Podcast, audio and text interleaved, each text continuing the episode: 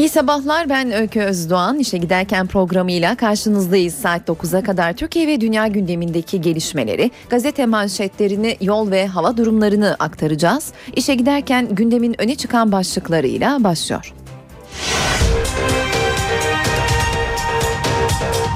Başbakan Yardımcısı Bülent Arınç, Suriye'nin toprak bütünlüğü ve siyasi dengesinin bozulmasına Türkiye olarak göz yumamayız dedi. Arınç, sınırda her türlü güvenlik önleminin alındığını, Türkiye'ye yapılan atışlara misliyle karşılık verildiğini de söyledi. Amerikan Dışişleri PYD'nin Suriye'nin kuzeyinde bağımsız Kürt bölgesi ilan edeceğine ilişkin haberlerden kaygılı. Bakanlık sözcüsü bağımsız Kürt bölgesi ilanı açıklaması Araplarla Kürtler arasındaki tansiyonu artıracak ve aşırılık yanlılarına durumdan istifade fırsatı yaratacak olması itibariyle çok provokatif olacaktır dedi.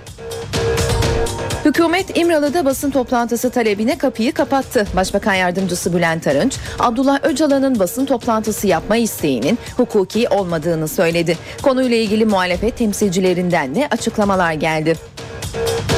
Birleşmiş Milletler Balyoz sanıklarının başvurusunda kararı verdi. Davada Siyasal Haklar Uluslararası Sözleşmesi ve İnsan Hakları Evrensel Beyannamesi'ne bağlı 5 madde ihlal edildi denildi. Başörtülü öğretmenin okula yeniden dönmesine itiraz eden Milli Eğitim Bakanlığı müşaviri görevden alındı. İtirazın Milli Eğitim Bakanı'ndan habersiz yapıldığı ortaya çıktı. Dün 4 ayrı yerden orman yangını haberi geldi. Bilecik'te 100 hektarı küre çeviren yangın 12 saatte kontrol altına alınabildi. İngiliz kraliyet ailesinde bebek sevinci yaşanıyor. Prens William ve eşi Catherine'in erkek bebeği dünyaya geldi. İşe giderken gazetelerin gündemi.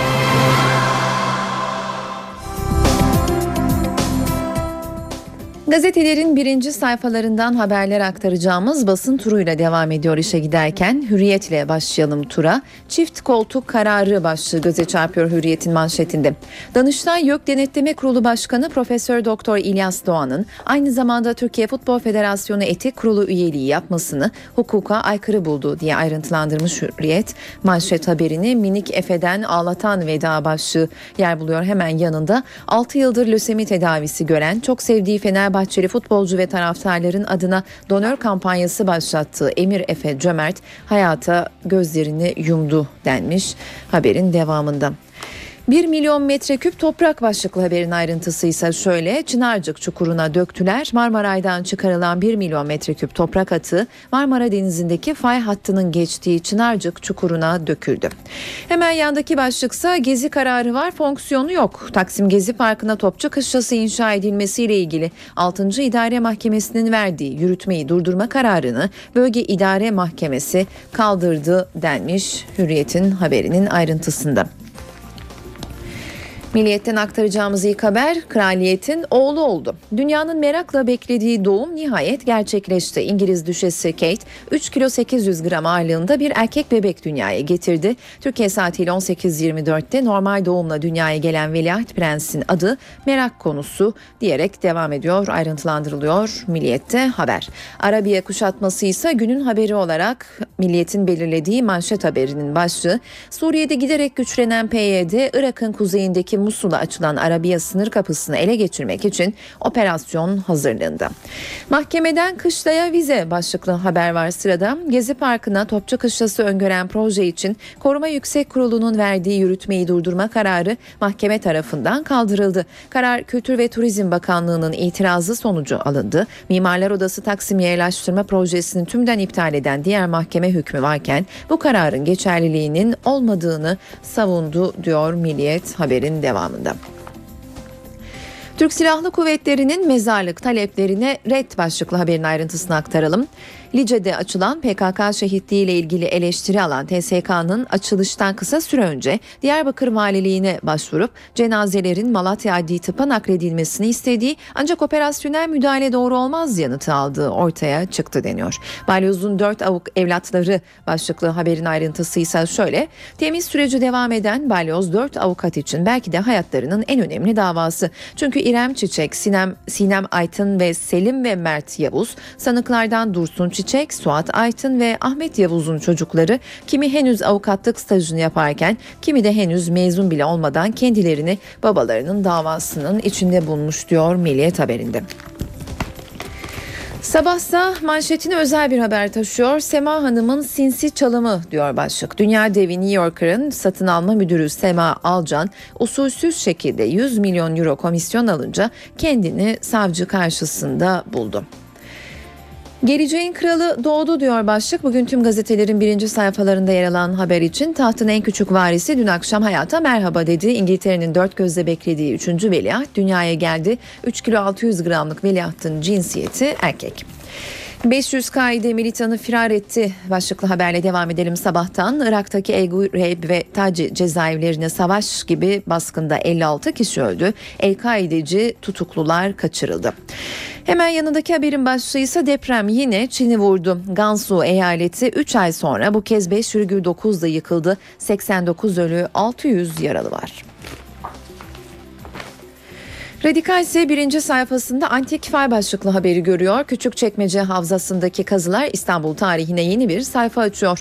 Kazılarda antik döneme ait su yolu, dev bir sarnıç, iki liman ve meydanla saray yapısı olduğu düşünülen büyük bir yapı kompleksi ortaya çıkarıldı. Kazıda avcılardaki fay hattı da tespit edildi deniyor. İmralı'da basın toplantısı zor diyor hemen üstündeki haberin başlığı. Öcalan'ın İmralı'da basın toplantısı talebine Ankara soğuk. Öcalan mesajlarını rutin hale gelen BDP heyeti aracılığıyla verebiliyor.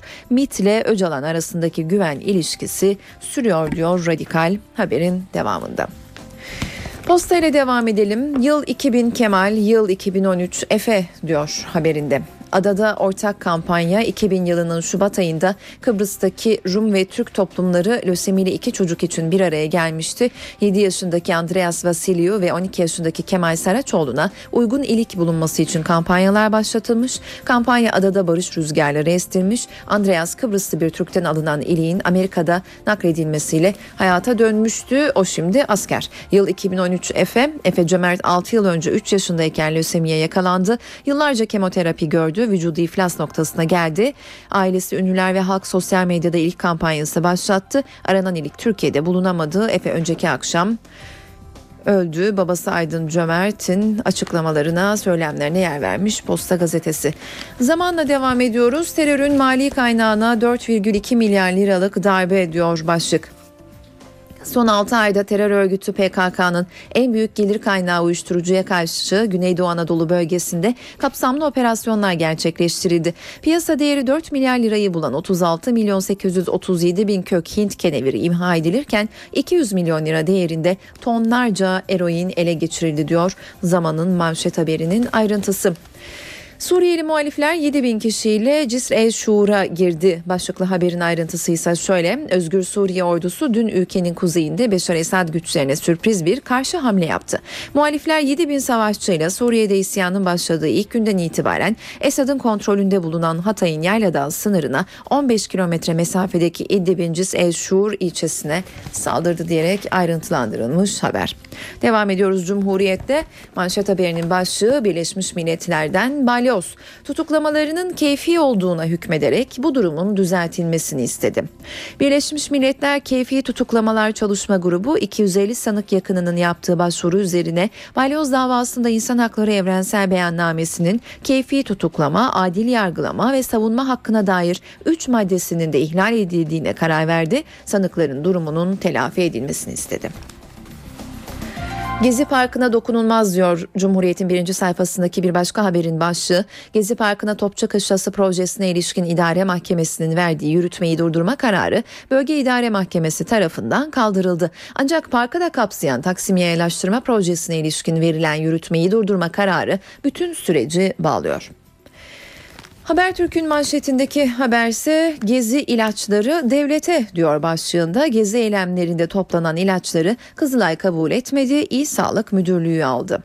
15 verdik 50 istedik başlığı göze çarpıyor hemen yanında İsrail gemi kurbanları için tazminatı 5 katına çıkardı. Mavi Marmara baskını için özür dileyen İsrail 9 ölü ve 57 yaralı için tazminatı da 3'ten 15 milyon dolara çıkardı diyerek ayrıntılandırıyor haberi. Akşamın manşet haberinin başlığı ise Evrenzede'ye dönüş vizesi. 12 Eylül darbesiyle yurt dışına kaçan ve askeri yönetim tarafından vatandaşlıktan çıkarılan binlerce kişi için dönüş zamanı. Başbakan Yardımcısı Bekir Bozdağ onlara kapımız açık müracaat etmeleri halinde vatandaşlığa almaya hazırız dedi. Topçuya izin çıktı. Son söz Danıştay'da başlığı yer, başlıklı haber yer bulmuş hemen yanında. Gezi Parkı'na topçu kışlası yapılmasına ilişkin yürütmeyi durdurma kararı artık geçersiz. Kültür Bakanlığı'nın itirazını değerlendiren Bölge İdare Mahkemesi 6. idarenin kararını oy birliğiyle kaldırdı. Yeni Şafak'a bakalım. İftarda Gezi Özrü başlıklı haberde Başbakan Erdoğan, eşi Emine Erdoğan ve Şafak Sezer'in fotoğrafı göze çarpıyor. Gezi Parkı eylemlerinde Twitter mesajlarıyla destek verip yol kesen oyuncu Şafak Sezer, AK Parti İstanbul İl Başkanlığı iftarında Başbakan'dan özür diledi ve Şafak Sezer'in Twitter'daki mesajına notuna yer veriyor. Bir insanı sevmek döneklikse ben Başbakanımı seviyorum. Ne AK Parti'den anlarım ne de siyasetten kişileri sevmek emek ister.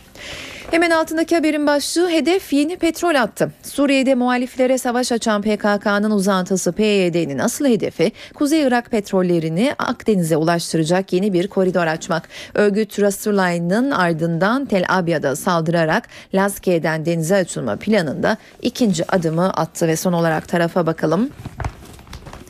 Ben yapmadım müşavir yaptı diyor manşetindeki haberin başlığı. Milli eğitimin başörtüsü yasağını sürdürmek istemesi karşısında gün boyu susan hükümet akşam saatlerinde konuştu. Maalesef tarafın haberi doğru çıktı diyor. Hemen üstünde ise insani yardıma sınır başlığı kullanılmış. Kürt gruplarla Nusra arasında çatışmaya sahne olan Rojava'ya Türkiye'den insani yardım ulaştırılamıyor.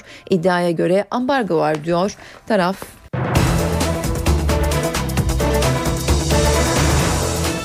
Saat 7.17 ben Öykü Özdoğan. İşe giderken de günün öne çıkan gelişmelerini aktarmaya devam ediyoruz. Suriye sınırında yaşanan gerginlikler Ankara'nın gündeminde. Konuyla ilgili hükümetten ve muhalefet temsilcilerinden açıklamalar geldi. Genelkurmay Başkanlığı da Suriye'den Türkiye'ye yapılan atışlara misliyle karşılık verildiğini duyurdu. Suriye'deki mevcut durum çerçevesinde ortaya çıkan otorite boşluğundan bazı grupların istifade ettiğini ve kendi gizli amaçları uğruna ülkedeki kırılgan ve hassas durumdan istifade ederek Türkiye'nin Suriye'nin toprak bütünlüğünü ve siyasi birliğini tehlikeye atacak gelişmelere göz yummamız Türkiye'den beklenemez. Suriye'nin kuzeyinde yaşananlarla ilgili hükümetten gelen son açıklama böyle. Bakanlar Kurulu toplantısından sonra konuşan Başbakan Yardımcısı Bülent Arınç bu uyarıyı yaptı ve sınırda her türlü güvenlik önleminin alındığını söyledi. Türkiye sınır güvenliği ve vatandaşlarımızın güvenliği bakımından her türlü tedbiri almaktadır ve almaya devam edecektir. Ülkemizin sınır güvenliği ve yurttaşlarımızın can güvenliğine yönelik her türlü tehdide karşı ilgili tüm kurumlarımızca eşgüdüm halinde süratle hareket edilmekte ve gerekli önlemler alınmaktadır. Difakto yönetimleri kabul etmeyeceğimizi bugüne kadar defaten dile getirdik. Suriye sınırında yaşanan gerginlik konusunda Genelkurmay Başkanlığından da bir açıklama geldi. Türk Silahlı Kuvvetleri Suriye tarafından yapılan ve zaman zaman can ve mal kaybına neden olan atışlara misliyle karşılık verildiğini açıkladı. Kanunların ve hükümet direktiflerinin TSK'ya verdiği yetki çerçevesinde sınır ötesinden gelebilecek tehditlere karşı gerekli tedbirleri aldığını bildirdi. Suriye sınırında yaşananlar muhalefetin de gündeminde. Muhalefete göre sorunun temelinde hükümetin yanlış dış politikası var. Suriye'deki bütün bu gelişmeler e, özellikle son e, kuzeyde e, ülkenin kuzeyindeki bu son gelişmeler çok ama çok büyük ölçüde Adalet ve Kalkınma Partisi'nin izlediği Suriye politikasının bir ürünüdür. Suriye-Irak sınırı PKK sınırı haline gelmiş Erdoğan'ın sonunda bizi PKK ile komşu yapmaya gayret ettiği anlaşılmıştır. Muhalefetin görüşlerini dile getirenler CHP Genel Başkan Yardımcısı Faruk Loğlu ve MHP Grup Başkan Vekili Oktay Vural'dı. Amerikan Dışişleri PYD'nin Suriye'nin kuzeyinde bağımsız Kürt bölgesi ilan edeceğine ilişkin haberlerden kaygılı. Bakanlık sözcüsü bağımsız Kürt bölgesi ilanı açıklaması Araplarla Kürtler arasındaki tansiyonu artıracak ve aşırılık yanlılarına durumdan istifade fırsatı yaratacak olması itibariyle çok provokatif olacaktır dedi. Sınırdaki son durumu da aktaralım. Suriye'de PYD ve El Nusra arasındaki çatışmalar Tel Abyad'a kayınca Şanlıurfa'nın Ceylanpınar ve Akçakale ilçeleri geçen haftaya göre kısmen daha sakin bir gün geçirdi. Sınırdaki ilçelerde güvenlik önlemleri de artırıldı. Ceylanpınar'ın karşısındaki Resulayn'da çatışmalar azaldı. Ceylanpınar'da silah sesleri duyulmaz oldu. Ancak PYD militanları evlerin çatısında silahlı eğitim yapıyor. Yani eller tetikte. Akçakale'de iki gündür süren çatışmaların ardından gün sakin başladı. İlçenin karşısındaki Tel Abyad bölgesinde silah sesleri azaldı. Özgür Suriye ordusuna bağlı birlikler Tel Abyad'ın bir kilometre kuzeyindeki Tel Addar bölgesinde güvenlik duvar oluşturdu. Hakim bir tepeye tank ve uçak savarların bulunduğu ağır zırhlı araçlar yerleştirildi. Sessizliğe rağmen Suriye'den Türkiye tarafına kaçışlar gözlendi. Sınırın Türkiye tarafında ise güvenlik tedbirleri artırıldı. Askerler çatışmalarda seken kurşunlar yüzünden artık kuleler yerine zırhlı araçlarda nöbet tutuyor. Sınırın sıfır noktasında bir nöbet kulübesi ancak Boş Genelkurmay Başkanlığı aldığı kararla önemli noktalardaki kulübe nöbetlerini kaldırdı. Askeri bir zırhlı araç da hemen nöbet kulübesinin yanında devriye görevi yapıyor. Hatay ve Kilis'in ardından Akçakale sınırında da yasa dışı geçişlere karşı önlem alındı. Sınırdaki tel örgüler güçlendirildi. Bu arada Türkiye'de bulunan Suriyeli sığınmacıların sayısı da 200 bini aştı. Başbakanlık Afet ve Acil Durum Yönetimi Başkanlığı Türkiye'de 201.067 Suriye vatandaşı bulunduğunu açıkladı. Açıklamada bugüne kadar 345 binden fazla Suriye vatandaşının 2 yılı aşkın süredir 10 ilde kurulan kamplarda her türlü insani yardım ihtiyacının karşılandığına işaret edildi. Ayrıca 526 derslikte 27.640 Suriyeli çocuk ve gence eğitim verildiği de belirtildi. NTV Radyo Hükümet İmralı'da basın toplantısı talebine kapıyı kapattı. Başbakan Yardımcısı Bülent Arınç, Abdullah Öcalan'ın basın toplantısı yapma isteğinin hukuki olmadığını söyledi. Öcalan'ın ben basınla bir toplantı yapmak istiyorum demesi onun arzusudur. Bunun gerçekleşip gerçekleşmeyeceği noktasında hiç sağa sola bakmaya gerek yok. Elimizdeki mevcut hukuki mevzuatta bu mümkün görünmemektedir. Bunun sorulması dahi caiz değildir. Çünkü olmayacak bir şeyin yönetmeliklerde, kanunda, uluslararası hukukta yeri olmayan bir konunun Abdullah Öcalan'ın İmralı'da basın toplantısı yapma talebine hükümetten red yanıtı geldi. Açıklamayı Başbakan Yardımcısı Bülent Arınç, Bakanlar Kurulu toplantısının ardından yaptı. Arınç, bunun sadece Öcalan'ın arzusu olduğunu ancak hukukta yeri olmadığını söyledi. Başörtülü öğretmenin okula yeniden dönmesine itiraz eden Milli Eğitim Bakanlığı müşaviri görevden alındı. Başbakan Yardımcısı Bülent Arınç, müşavirin Milli Eğitim Bakanlığı'ndan habersiz hareket ettiğini söyledi. 28 Şubat sürecinde başörtülü öğretmene verilen ihraç kararı 12 yıl sonra Danıştay'dan döndü. Ancak Milli Eğitim Bakanlığı Hukuk Müşavirliği başörtülü öğretmenler için emsal niteliğindeki kararın bozulmasını talep etti. Bu itirazın Milli Eğitim Bakanı'ndan habersiz yapıldığı ortaya çıktı. Konu doğrudur. Ne yazık ki doğrudur. Sayın Bakanımızdan habersiz hukuk müşavirliği sürecin devamı bakımından Danıştay İdari Dava Daireleri Genel Kurulu'na bir temiz dilekçesi vermiştir. Daha sonra Sayın Bakanımız tarafından konu fark edildiğinde hem adı geçen hukuk müşaviri görevden el çektirmiş hem de Danıştay Başkanlığı'nın 12. dairesine dilekçe verilmek suretiyle bu temiz talebinden vazgeçildiği bildirilmiş bulunmaktadır. Samsun'da görev yapan başörtülü öğretmenle ilgili yargı süreci 2001 yılında başlamıştı. Öğretmen hakkında kılık kıyafet yönetmeliğine aykırı davrandığı gerekçesiyle soruşturma başlatılmış ve yargı sürecinin ardından Danıştay öğretmenin göreve iadesine karar vermişti. Balyoz davasında dün 5. temiz duruşması yapıldı. Yargıtay'da devam eden duruşmada 23 avukat 78 sanık için savunma yaptı. Savunmalarda yine değişik örnekler göze çarptı. Yargıtay'ın balyoz mesaisinde ikinci haftaya girildi. Beşinci duruşmada söz yine savunmanındı. 23 avukat aralarında Engin Alan, Dursun Çiçek ve Mehmet 31oğlu'nun da bulunduğu 78 sanığın savunmasını tamamladı. Bireysel savunmalara damga vuransa benzetmeler oldu. Avukat Muzaffer Değirmenci 11 sanık adına konuştu, dijital delillerin üzerinde durdu, tarihten örnekler verdi. İddianamenin başlığı ve tarihi doğru. Aradaki her şey yalan. Şu an bizim balyoz davasında yargılanmamız Abdülhamit döneminde Yıldız Sarayı'nda Mithat Paşa'nın yargılanmasına benziyor. Gerçek dışı belgeler üretilmiş, kararlar daha yargılama başlamadan önce verilmiştir. Avukat Kürşat Veli Eren'in ifadeleri de dikkat çekiciydi. Eren Türk Silahlı Kuvvetleri'ni kükreyen bir aslına, sanıkları ise annelerinden koparılmış aslan yavrularına benzetti. Türk Silahlı Kuvvetleri bir dönem kükreyen aslan gibiydi. O aslanın tahtına göz dikenler ya aslanı öldürecekti ya da terbiye edecekti. Aslanı öldürmeyi göze alamadıklarından alınlarına damga vurarak düzmece iddialar ve mahkemelerle aslanı terbiye yoluna gittiler. Müvekkillerimiz terbiye uğruna annelerinden koparılan aslan yavrularıdır.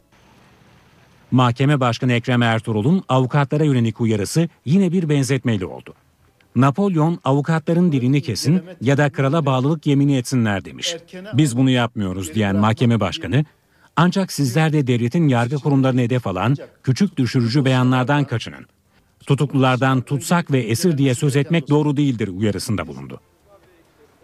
Duruşmanın 6. gününde balyoz davasının bir numaralı sanığı eski 1. Ordu Komutanı Çetin Doğan'la eski Deniz Kuvvetleri Komutanı Özden Örneğin avukatlarının savunma yapması bekleniyor. Birleşmiş Milletler Balyoz davasında Siyasal Haklar Uluslararası Sözleşmesi ve İnsan Hakları Evrensel Beyannamesi'ne bağlı 5 madde ihlal edildi dedi. Birleşmiş Milletler Keyfi Tutuklamalar Çalışma Grubu 250 balyoz sanığının geçen yıl yaptığı başvuru üzerine başladığı değerlendirmeyi dün tamamladı. Grup davada İnsan Hakları Evrensel Beyannamesi'nin keyfi tutuklama, adil yargılama ve savunma hakkına dair 3 kritik maddesiyle kişisel ve siyasal haklar Uluslararası Sözleşmesi'nin yine keyfi tutuklama ve adil yargılamaya ilişkin iki maddesine uyulmadığına hükmetti. 16 sayfalık kararda Türkiye'den sanıkların durumlarının telafi edilmesini istedi ve tazminat hakkı doğduğunu açıkladı.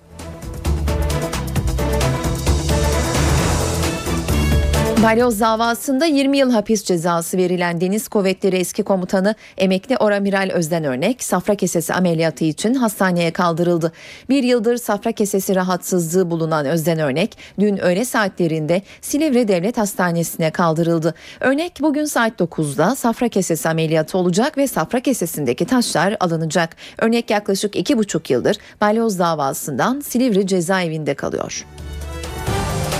Taksim Gezi Parkı eylemlerinde eylemcilere palayla saldıran Sabri Çelebi serbest bırakıldıktan sonra gittiği Fas'tan Türkiye'ye dün için dönüş bileti almasına rağmen uçağa binmedi. Hakkında yakalama kararı çıkmasından bir gün önce 10 Temmuz'da Fas'a giden Sabri Çelebi Casablanca'dan Türkiye'ye dönüş için bilet aldı. Ancak Çelebi'nin Atatürk Havalimanı'na dün saat 20.40'da inen uçağa binmediği anlaşıldı. Sabri Çelebi ilk rezervasyonda dönüş tarihini 10 Ağustos olarak belirlemiş ardından bileti 22 Temmuz tarihi için değiştirmişti.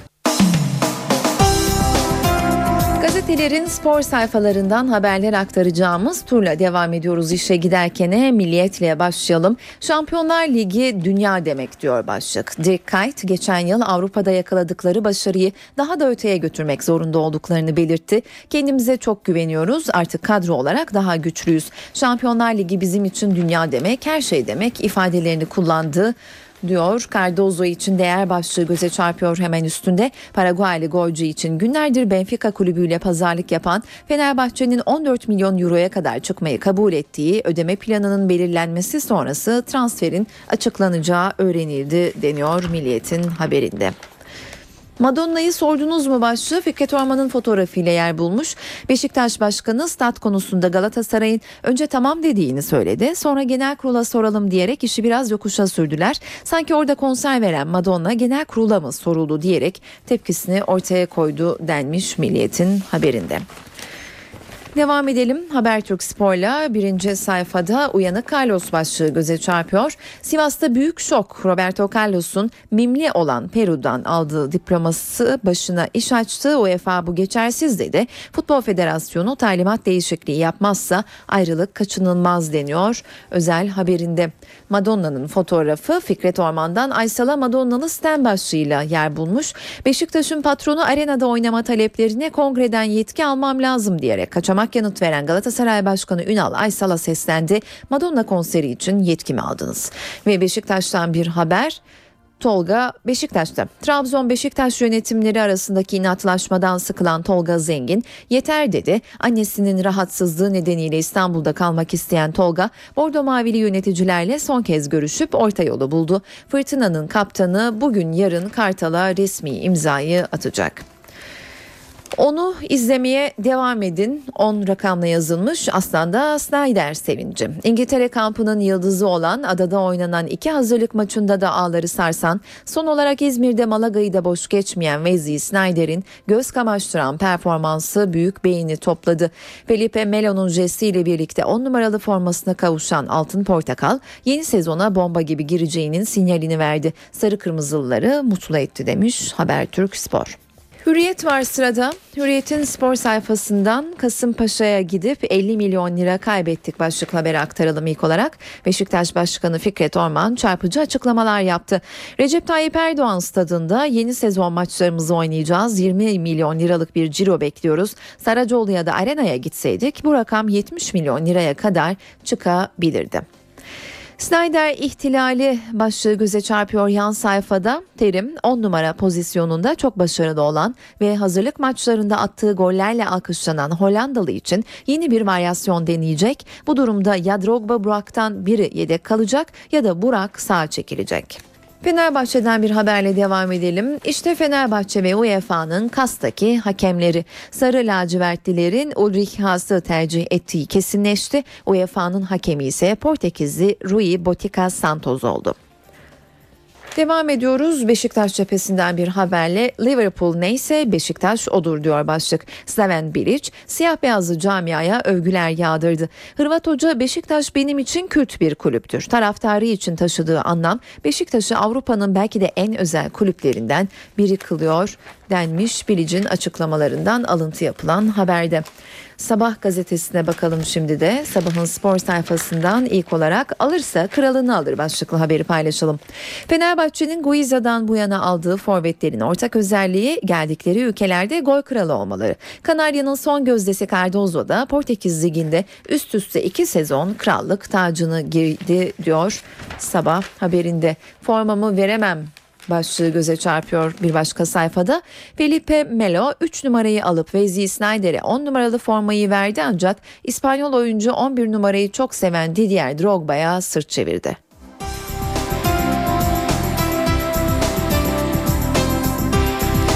Devam edelim Jose ile parladığı başlıklı haberle.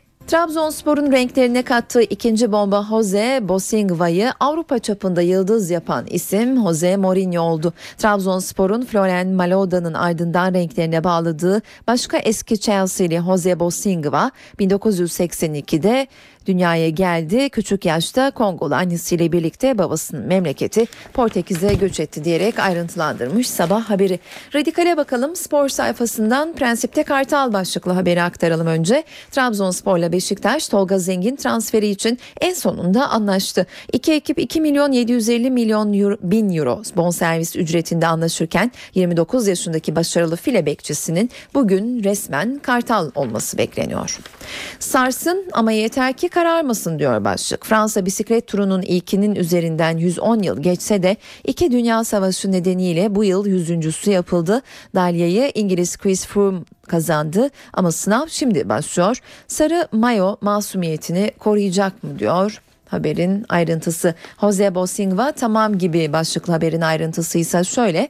Bordo Mavililer Portekizli Sabek Bosingva ile büyük ölçüde anlaştı. 31 yaşındaki oyuncunun bu hafta Trabzon'a gelmesi bekleniyor. Posta ile devam ediyoruz ve Cardozo imzalıyor. Fenerbahçe'de transferi yılan hikayesine dönen Oscar Cardozo da mutlu sona çok yakın. Benfica bonservis konusunda Fenerbahçe ile anlaştı. Banka teminat mektubu bekliyor.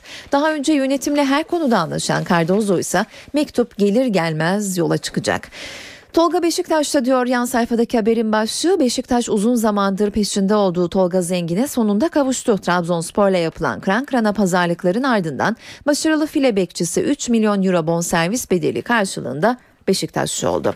Ona yakıştı diyor başlık. Sezon öncesi Galatasaray'ın en formda ismi Snyder Malaga maçında ilk kez 10 numaralı formayı giyen ve nefis bir gol atan Hollandalı hem taraftarı hem teknik direktör Fatih Terim'i mutlu etti.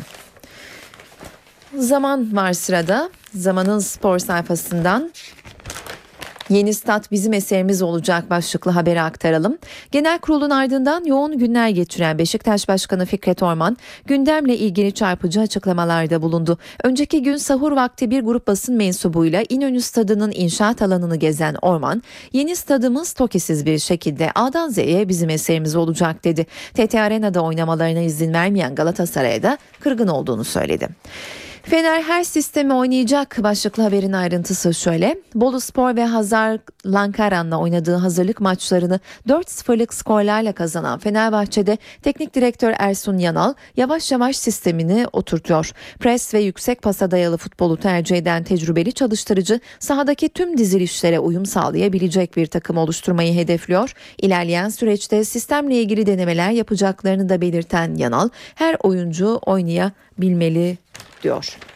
Ceza yasada var uygulamada yok başlıklı haberi aktaralım son olarak zamandan. Şiddeti önlemek için çıkartılan spor yasasının uygulama noktasında ciddi eksikler göze çarptı.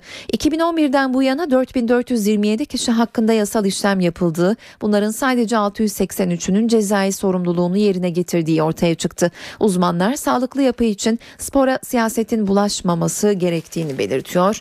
Ve son olarak Akşam gazetesine bakalım. Akşamın spor sayfasından Tokisiz mokisiz bir yılda yaparız başlıklı haberi aktaralım. Beşiktaş Başkanı Fikret Orman Galatasaray'a ince ince göndermede bulundu diyor. Bugün tüm gazetelerin spor sayfalarında yer alan bu haber için akşam Cardozo'dan vazgeçtik başlığını kullanıyor akşam. Fenerbahçe 11'e kadar çıktı. Benfica 15'te diretti. Transfer çıkmaza girdi. Melo'ya var da bize yok mu? Başlıklı haberin ayrıntısı ise şöyle. Melo 4 milyon euroyu aşarken Burak'la Selçuk'a zam çıkmaması huzursuzluk yarattı. Terim Aysal'la görüşecek. Son haberin başlığı da zamandan akşam gazetesinden özür diliyorum. Fırtına geliyor başlığını taşıyor.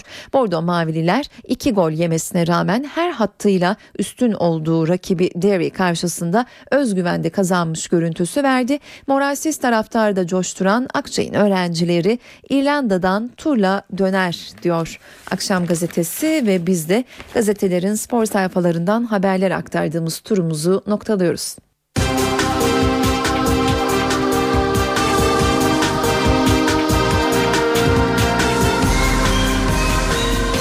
İşe giderken. Dünyanın neler konuştuğuna bakalım şimdi de. İlk olarak Mısır'dayız. Mısır'da tansiyon yine yükseldi. Devrik lider Muhammed Mursi'nin destekçileri ve karşıtları Tahrir Meydanı yakınlarında karşı karşıya geldi. Güvenlik güçleri birbirine taş ve havai fişeklerle saldıran grupları ayırmakta zorlandı. Olaylar sırasında bir kişi öldü, en az 7 kişi de yaralandı. İngiltere'nin Kahire Büyükelçiliği önünde Mursi destekçileri arasında kalan karşıt görüşteki bir eylemciyi linç etmekten yine Mursi destekçileri kurtardı. Kahire'nin kuzeyindeki Kalyubiye kentinde de iki kişinin vurularak öldürüldüğü açıklandı. Müslüman kardeşler öldürülen kişilerin Mursi destekçisi olduğunu iddia etti. Muhammed Mursi'nin ailesinden de bir açıklama geldi. Mursi'nin kızı Şeyma Muhammed Mursi ve oğlu Usame Muhammed Mursi babalarının sağlık ve güvenliğinin Mısır ordusunun sorumlu olduğunu dile getirdi. Orduyu babalarını kaçırmakla suçlayan iki kardeş Mısır'da askeri darbenin soruşturulması için Uluslararası Ceza Mahkemesi'ne başvurduklarını söyledi. Ailesi görevden alınmasının ardından Muhammed Morsi ile görüşemediklerini de belirtti. Mısır geçici hükümeti ise Morsi'nin güvenli bir yerde tutulduğunu bildiriyor. Çin'in kuzeybatısını 6,6 büyüklüğündeki deprem vurdu. 89 kişi öldü, 600'e yakında yaralı var. Yüzlerce ev yıkıldı veya hasar gördü. Telefon ve elektrik kesildi. Askerler ve kurtarma ekipleri deprem bölgesine yardım için seferber oldu. Ama artçı sarsıntılar ve yoğun yağış yardım çalışmalarını olumsuz etkiliyor. Depremin ardından meydana gelen toprak kaymaları da bölgeye ulaşımı zorlaştırıyor.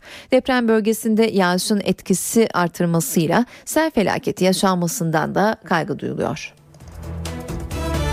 Avrupa ise sıcak hava dalgasının etkisi altında. İtalya, Fransa ve İngiltere yazın en sıcak günlerini geçiriyor. Avrupa sıcaktan kavruluyor. İtalya'nın başkenti Roma'da sıcaklık 40 dereceye ulaştı.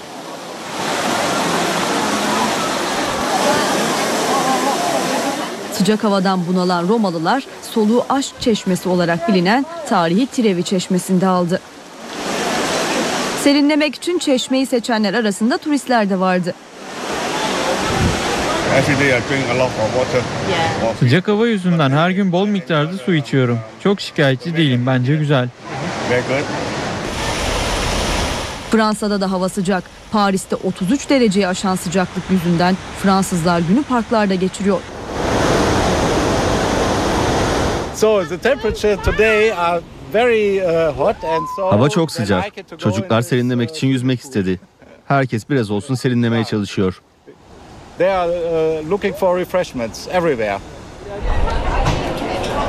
Londra'da da yazın en sıcak günü yaşandı. 32 dereceyi bulan sıcaklık İngiliz kraliyet ailesinin yeni üyesinin doğumuna tanıklık etmek için İngiltere'ye giden turistleri bunalttı.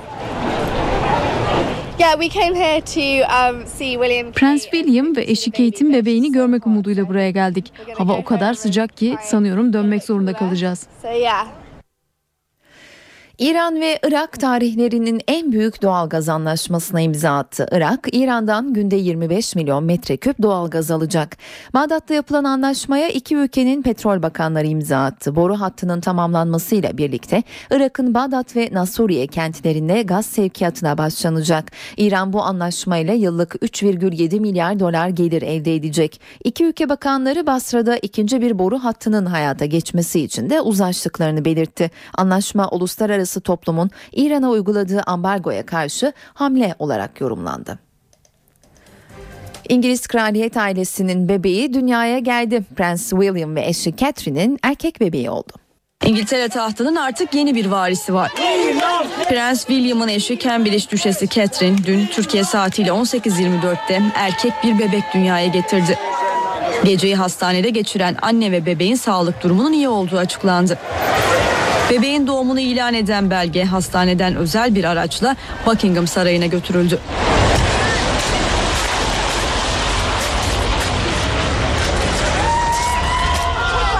Doğum belgesi geleneklere uygun olarak halkın okuması için sarayın önüne asıldı. Çifti ilk kutlayanlardan biri İngiltere Başbakanı David Cameron oldu. Ulusumuz için çok önemli bir an. Dahası bu harika çiftin ilk bebeklerine sahip olması onlar için de harika bir durum. İngiliz halkı da yeni prensin doğumunu Buckingham Sarayı ve doğumun gerçekleştiği hastane etrafında kutladı. Bence çok heyecan verici bir olay. Çocuklarının erkek olması Büyük Britanya için harika bir haber.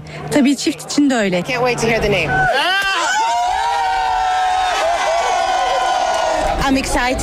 Çok mutluyum. Umarım Kate ve bebeğin durumu iyidir. Hepsine bol şans diliyorum. Bebeğe ne isim konulacağı önümüzdeki günlerde açıklanacak. İşe giderken gazetelerin gündemi.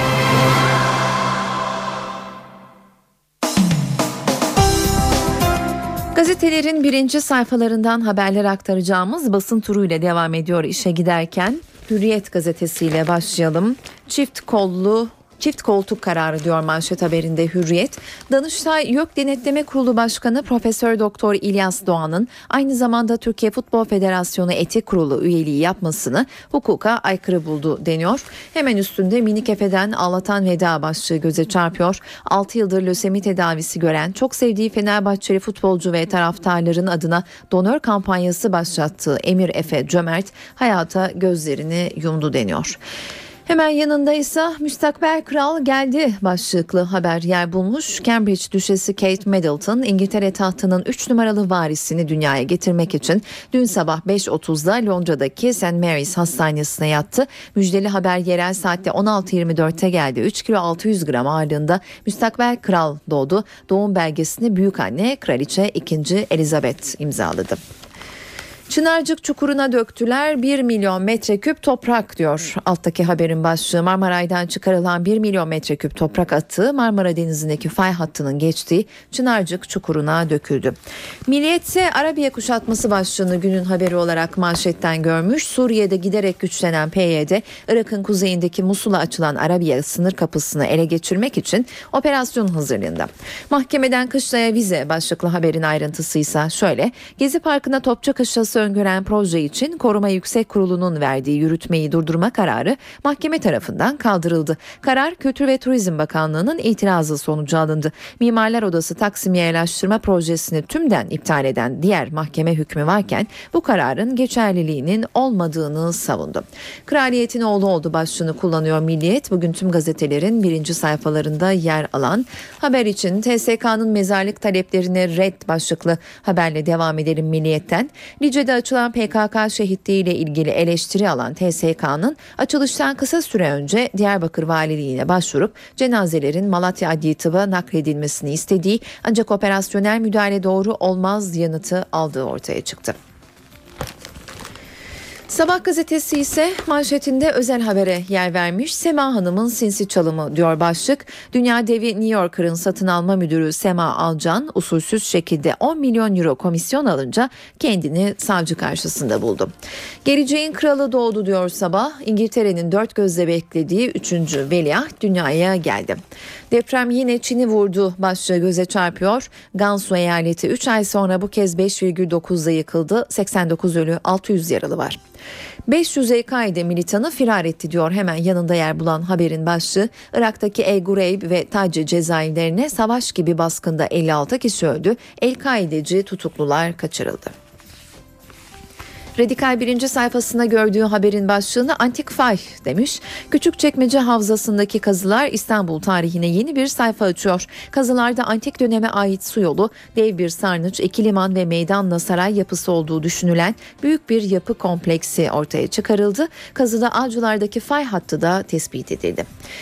İmralı'da basın toplantısı zor başlığı yer bulmuş hemen üstünde. Öcalan'ın İmralı'da basın toplantısı talebine Ankara soğuk Öcalan mesajlarını rutin hale gelen BDP heyeti aracılığıyla verebiliyor. MİT ile Öcalan arasındaki güven ilişkisi sürüyor. Posta ise yıl 2000 Kemal, yıl 2013 Efe diyor. Aradan 13 yıl geçti ama hiçbir şey değişmedi. Türkiye'de bürokrasi can almaya devam ediyor.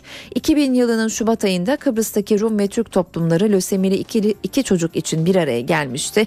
Kampanya başlatılmıştı. Kampanya adada barış rüzgarları estirmiş. Andreas Kıbrıslı bir Türk'ten alınan iliğin Amerika'da nakledilmesiyle hayata dönmüştü. Yıl 2013 Efe Cömert 6 yıl önce lösemiye yakalandı. Yıllarca kemoterapi gördü. Vücudu iflas noktasına geldi. Kampanyası başlatıldı. Süre çok daralmıştı. Efe önceki akşam evinde ölü bulundu. Babası Aydın Cömert'in açıklamalarına da yer veriyor posta haberin devamında. Zaman gazetesiyle devam edelim. Terörün mali kaynağına 4,2 milyar liralık darbe. Son 6 ayda terör örgütü PKK'nın en büyük gelir kaynağı uyuşturucuya karşı Güneydoğu Anadolu bölgesinde kapsamlı operasyonlar gerçekleştirildi. Piyasa değeri 4 milyar lirayı bulan 36 milyon 837 bin kök Hint keneviri imha edilirken 200 milyon lira değerinde tonlarca eroin ele geçirildi diyor zamanın manşetindeki haber. Cumhuriyet gazetesi ise Birleşmiş Milletler'den balyoz başlığına yer vermiş, tutuklamaların keyfi olduğuna hükmederek o durumun düzeltilmesini istedi. Birleşmiş Milletler Keyfi Tutuklamalar Çalışma Grubu 250 sanık yakınının yaptığı başvuru üzerine balyoz davasında İnsan Hakları Evrensel Beyannamesi'nin keyfi tutuklama, adil yargılama ve savunma hakkına dair 3 maddesinin de ihlal edildiğine karar verdi deniyor. Haber Türkiye Devam ediyoruz. Gezi ilaçları devlette diyor manşetindeki haber. Gezi eylemlerinde toplanan ilaçları Kızılay kabul etmedi. İl Sağlık Müdürlüğü aldı. 15 verdik 50 istedik başlığı hemen yanında yer buluyor Habertürk'te. İsrail gemi kurbanları için tazminatı 5 katına çıkardı. Mavi Marmara baskını için özür dileyen İsrail 9 ölü ve 57 yaralı için tazminatı da 3'ten 15 milyon dolara çıkardı. Akşamla devam ediyoruz. Evrenzede'ye dönüş vizesi diyor manşetteki haberin başlığı. 12 Eylül darbesiyle yurt dışına kaçan ve askeri yönetim tarafından vatandaşlıktan çıkarılan binlerce kişi için dönüş zamanı.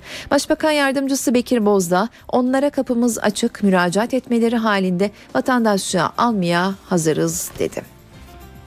Yeni Şafak'a bakalım. İftarda gezi özrü diyor başlık. Başbakan Erdoğan, Emine Erdoğan ve Şafak Sezer'in fotoğrafına yer veriyor. Gezi Parkı eylemlerinde Twitter mesajlarıyla destek verip yol kesen oyuncu Şafak Sezer, AK Parti İstanbul İl Başkanlığı iftarında başbakandan özür diledi. Kışlaya devam kararı başlığı göze çarpıyor hemen yanında. Taksim Gezi Parkı'na Topçu Kışlası yapılmasına ilişkin verilen yürütmeyi durdurma kararı kaldırıldı. İstanbul Bölge İdare Mahkemesi'nin Kültür Bakanlığı'nın itirazı üzerine oy birliğiyle aldığı karar Danıştay'da temiz edilmezse Gezi Parkı'na yapılacak proje hayata geçirilebilecek diyor. Yeni Şafak ve son olarak Taraf Gazetesi'ne bakalım. İnsani yardıma sınır diyor sürmanşetindeki haberin başlığı. Kürt gruplarla Nusra arasında çatışmaya sahne olan Rojava'ya Türkiye'den insani yardım ulaştırılamıyor. İddiaya göre ambargo var. Vicdanları tapuya gömdüler başlıklı haberin ayrıntısını paylaşalım son olarak. Ermenilerin mallarını geri istememesi için yıllarca ülkeye sokulmadığını söyleyen tarihçi Taner Akçam, tapu müdürlüğünün talimatı var, bilgi vermek yasak diyor. Ankara gündemi.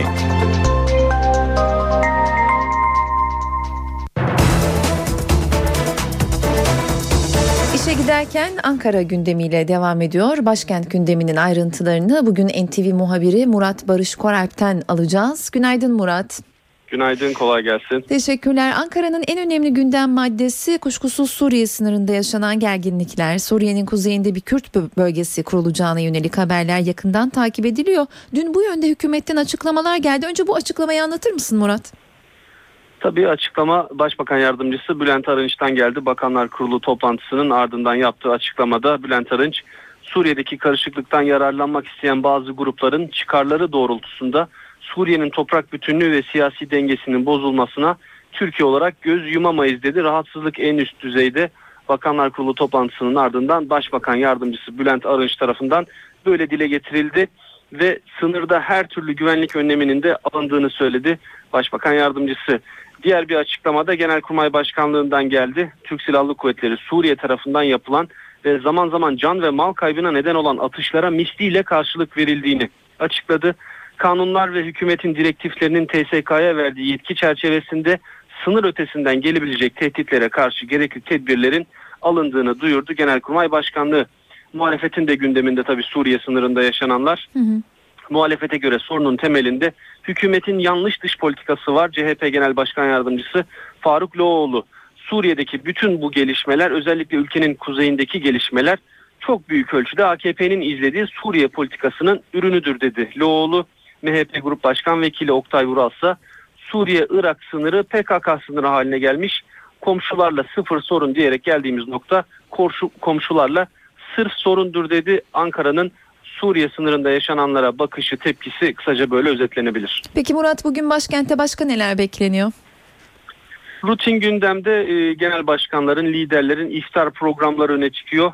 Başbakan Recep Tayyip Erdoğan Türkiye Esnaf ve Sanatkarları Konfederasyonu tarafından düzenlenen iftar yemeğine katılacak. Ardından da bir konuşma yapması bekleniyor. CHP Genel Başkanı Kemal Kılıçdaroğlu CHP'li milletvekillerinin hazırladığı dünyanın en büyük gazeteci cezaevi Türkiye raporunu düzenleyeceği basın toplantısıyla duyuracak. Milliyetçi Hareket Partisi Genel Başkanı Devlet Bahçeli basın mensuplarıyla iftar yemeğinde buluşacak. Ekonomi cephesine kısaca göz atalım. Hükümetle Türk İş arasında süren kamu kesimi toplu iş sözleşmesi görüşmeleri için taraflar bugün yeniden bir araya gelecek.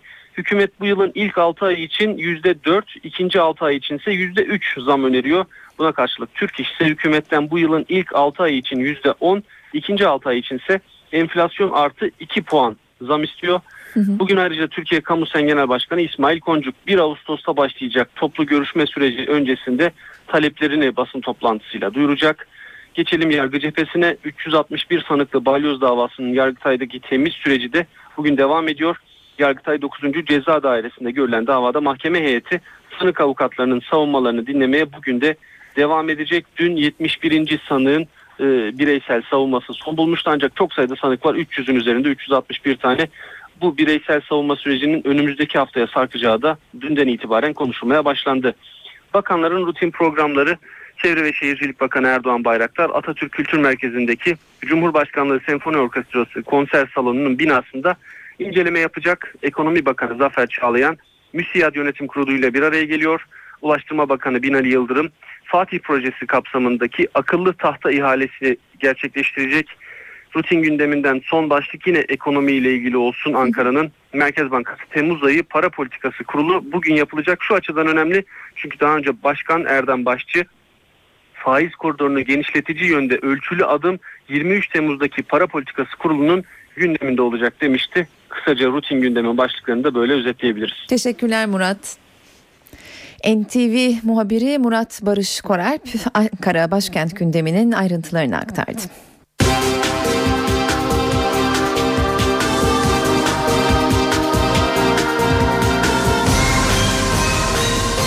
İşe giderken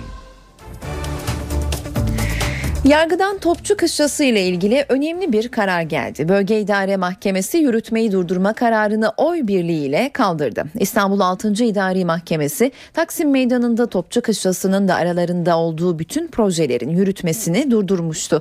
Kültür ve Turizm Bakanlığı bu kararı Bölge İdare Mahkemesi'ne taşıdı ve mahkeme yürütmeyi durdurma kararı aldı. İddiaya göre bu karar Danıştay'dan nihai karar gelene kadar inşaat çalışmalarının devam edebileceği anlamına geliyor. Taksim Taksim Gezi Parkı platformuna göre ise Danıştay kararı kesinleşene kadar inşaatın devam etmesi mümkün değil.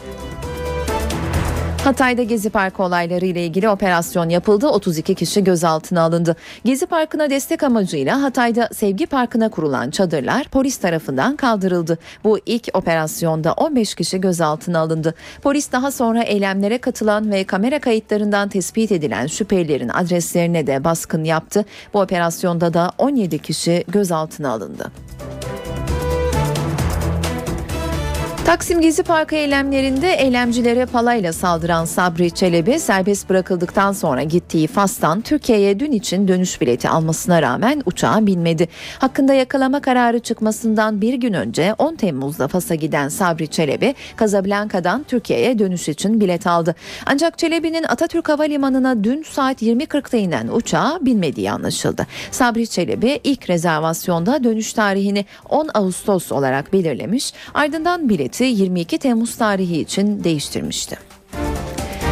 Türk Dil Kurumu darbe ve çapulcu sözcüğünün tanımını değiştirdi. Kurum başkanı değişikliklerin 2011'de yani Gezi Parkı olaylarından önce yapıldığını söylüyor. Ana muhalefetse aksini savunuyor. Türk Dil Kurumu'nun çapulcu ve darbe sözcüklerinin anlamında yaptığı değişikliklerle ilgili tartışmalar sürüyor. Türk Dil Kurumu Başkanı Mustafa Kaçar'in değişikliğin Gezi Park eylemleri sonrasında yapıldığı eleştirilerine tepki gösterdi. Bizim internete verdiğimiz bilgiler 2011'de basılan son baskı sözlüğümüzün bilgileridir. Halkımızın elinde bulunan 2009'da ve 2005'te basılan sözlüğümüzse 2003'te hazırlanan bilgilerin matbaaya gitmiş halidir. Bu yüzden de sözlüğe bakınca başka gördüler, internete bakınca başka gördüler. çözüm üretir. Türk Dil Kurumu Başkanı, CHP'li 5 milletvekilinin konuyla ilgili olarak kendisiyle görüşmek üzere kuruma gelmesini de baskın olarak niteledi. 14'te telefon çalıyor, 15'te geliyorlar. Misafirim vardı, görüşemedim. Suriye sınırından Türkiye'ye uçak girdi de Genelkurmay'ın kapısını mı çalıyorsunuz? Bu baskın değil de nedir? Biz bunun muhatabı değiliz ki. Kaçeli'nin bu sözlerine CHP İstanbul Milletvekili Nur Serter tepki gösterdi. CHP milletvekillerini baskın yapmakla suçlamak Türk Dil Kurumu Başkanı'nın hakkı ve haddi değildir. Çünkü Türk Dil Kurumu Büyük Atatürk'ün milletine yüce bir emaneti olup CHP milletvekillerinin Türk Dil Kurumu'nu ziyaret için kimseden izin isteme zorunluluğu bulunmamaktadır. Zaten hazırlanmış. CHP'li 5 milletvekili 5 Temmuz'da Türk Dil Kurumu'na gitmiş ancak randevu vermediği için Başkan Kaçeli'ne görüşememişti. İşe giderken Saatler 8.37'yi gösteriyor. Ben Öykü Özdoğan. İşe giderkene günün öne çıkan gelişmeleriyle devam ediyoruz. Ankara Suriye sınırındaki durumu özellikle Suriye'nin kuzeyinde bir Kürt bölgesi kurulacağına yönelik haberleri yakından takip ediyor. Hükümetten Suriye'nin toprak bütünlüğünün ve siyasi dengesinin bozulmasına göz yummayız açıklaması geldi. Suriye'deki mevcut durum çerçevesinde ortaya çıkan otorite boşluğundan bazı grupların istifade ettiğini ve kendi gizli amaçları uğruna ülkedeki kırılgan ve hassas durumdan istifade ederek Türkiye'nin Suriye'nin toprak bütünlüğünü ve siyasi birliğini tehlikeye atacak gelişmelere göz yummamız Türkiye'den beklenemez. Suriye'nin kuzeyinde yaşananlarla ilgili hükümetten gelen son açıklama böyle. Bakanlar Kurulu toplantısından sonra konuşan Başbakan Yardımcısı Bülent Arınç bu uyarıyı yaptı ve sınırda her türlü güvenlik önleminin alındığını söyledi. Türkiye sınır güvenliği ve vatandaşlarımızın güvenliği bakımından her türlü tedbiri almaktadır ve almaya devam edecektir. Ülkemizin sınır güvenliği ve yurttaşlarımızın can güvenliğine yönelik her türlü tehdide karşı ilgili tüm kurumlarımızca eşgüdüm halinde süratle hareket edilmekte ve gerekli önlemler alınmaktadır. Difakto yönetimleri kabul etmeyeceğimizi bugüne kadar defaten dile getirdik. Suriye sınırında yaşanan gerginlik konusunda Genelkurmay Başkanlığından da bir açıklama geldi. Türk Silahlı Kuvvetleri Suriye tarafından yapılan ve zaman zaman can ve mal kaybına neden olan atışlara misliyle karşılık verildiğini açıkladı. Kanunların ve hükümet direktiflerinin TSK'ya verdiği yetki çerçevesinde sınır ötesinden gelebilecek tehditlere karşı gerekli tedbirleri aldığını bildirdi. Suriye sınırında yaşananlar muhalefetin de gündeminde. Muhalefete göre sorunun temelinde hükümetin yanlış dış politikası var. Suriye'deki bütün bu gelişmeler e, özellikle son e, kuzeyde e, ülkenin kuzeyindeki bu son gelişmeler çok ama çok büyük ölçüde Adalet ve Kalkınma Partisi'nin izlediği Suriye politikasının bir ürünüdür. Suriye-Irak sınırı PKK sınırı haline gelmiş Erdoğan'ın sonunda bizi PKK ile komşu yapmaya gayret ettiği anlaşılmıştır. Muhalefetin görüşlerini dile getirenler CHP Genel Başkan Yardımcısı Faruk Loğlu ve MHP Grup Başkan Vekili Oktay Vural'dı. Amerikan Dışişleri de PYD'nin Suriye'nin kuzeyinde bağımsız Kürt bölgesi ilan edeceğine ilişkin haberlerden kaygılı. Bakanlık sözcüsü bağımsız Kürt bölgesi ilanı açıklaması Araplarla Kürtler arasındaki tansiyonu artıracak ve aşırılık yanlılarının durumdan istifade fırsatı yaratacak olması itibariyle çok provokatif olacaktır dedi. Sözcü Suriye'de krizden kaynaklı bölgesel istikrarsızlıklara ve şiddetin yayılmasına dair kaygıları noktasında gayet açık olduklarını belirtti. Amerikan Dışişleri Bakanlığı sözcüsü ayrıca Suriye genelinde yaşananları çok yakından izlediklerini bildirdi. Sınırdaki son durumu da aktaralım. Suriye'de PYD ve En-Nusra arasındaki çatışmalar Tel Abyad'a kayınca Şanlıurfa'nın Ceylanpınar ve Akçakale ilçeleri geçen haftaya göre kısmen daha sakin bir gün geçirdi. Sınırdaki ilçelerde güvenlik önlemleri de artırıldı.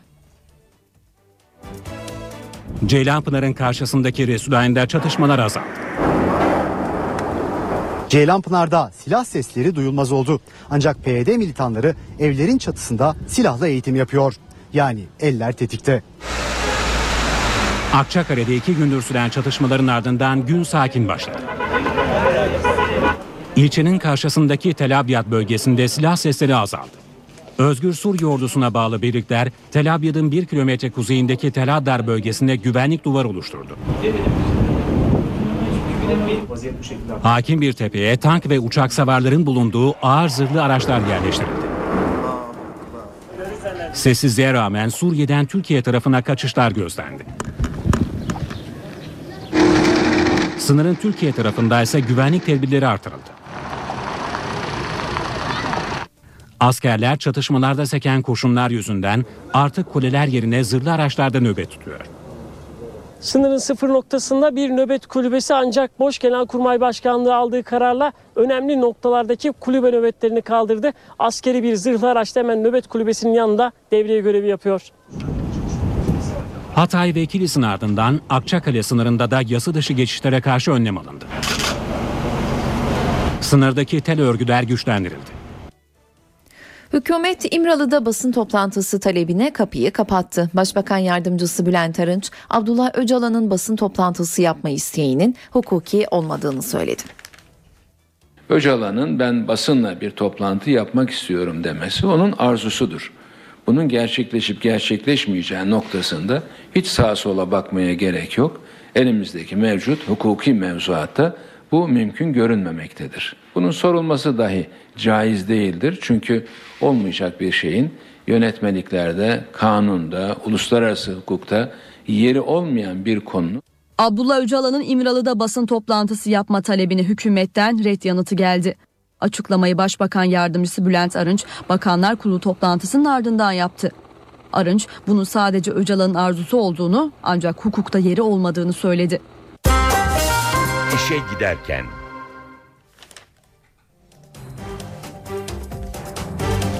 Balyoz davasında dün 5. temiz duruşması yapıldı. Yargıtay'da devam eden duruşmada 23 avukat 78 sanık için savunma yaptı. Savunmalarda yine değişik örnekler göze çarptı. Yargıtay'ın balyoz mesaisinde ikinci haftaya girildi. Beşinci duruşmada söz yine savunmanındı. 23 avukat aralarında Engin Alan, Dursun Çiçek ve Mehmet 31oğlu'nun da bulunduğu 78 sanığın savunmasını tamamladı. Bireysel savunmalara damga vuransa benzetmeler oldu. Avukat Muzaffer Değirmenci 11 sanık adına konuştu, dijital delillerin üzerinde durdu, tarihten örnekler verdi. İddianamenin başlığı ve tarihi doğru. Aradaki her şey yalan. Şu an bizim balyoz davasında yargılanmamız Abdülhamit döneminde Yıldız Sarayı'nda Mithat Paşa'nın yargılanmasına benziyor. Gerçek dışı belgeler üretilmiş, kararlar daha yargılama başlamadan önce verilmiştir. Avukat Kürşat Veli Eren'in ifadeleri de dikkat çekiciydi. Eren, Türk Silahlı Kuvvetleri'ni kükreyen bir aslına, sanıkları ise annelerinden koparılmış aslan yavrularına benzetti. Türk Silahlı Kuvvetleri bir dönem kükreyen aslan gibiydi. O aslanın tahtına göz dikenler ya aslanı öldürecekti ya da terbiye edecekti. Aslanı öldürmeyi göze alamadıklarından alınlarına damga vurarak düzmece iddialar ve mahkemelerle aslanı terbiye yoluna gittiler. Müvekkillerimiz terbiye uğruna annelerinden koparılan aslan yavrularıdır. Mahkeme Başkanı Ekrem Ertuğrul'un avukatlara yönelik uyarısı yine bir benzetmeyle oldu. Napolyon avukatların dilini kesin ya da krala bağlılık yemini etsinler demiş. Biz bunu yapmıyoruz diyen mahkeme başkanı ancak sizler de devletin yargı kurumlarını hedef alan küçük düşürücü beyanlardan kaçının. Tutuklulardan tutsak ve esir diye söz etmek doğru değildir uyarısında bulundu. Duruşmanın 6. gününde Balyoz davasının bir numaralı sanığı eski 1. Ordu Komutanı Çetin Doğan'la eski Deniz Kuvvetleri Komutanı Özden Örneğin avukatlarının savunma yapması bekleniyor.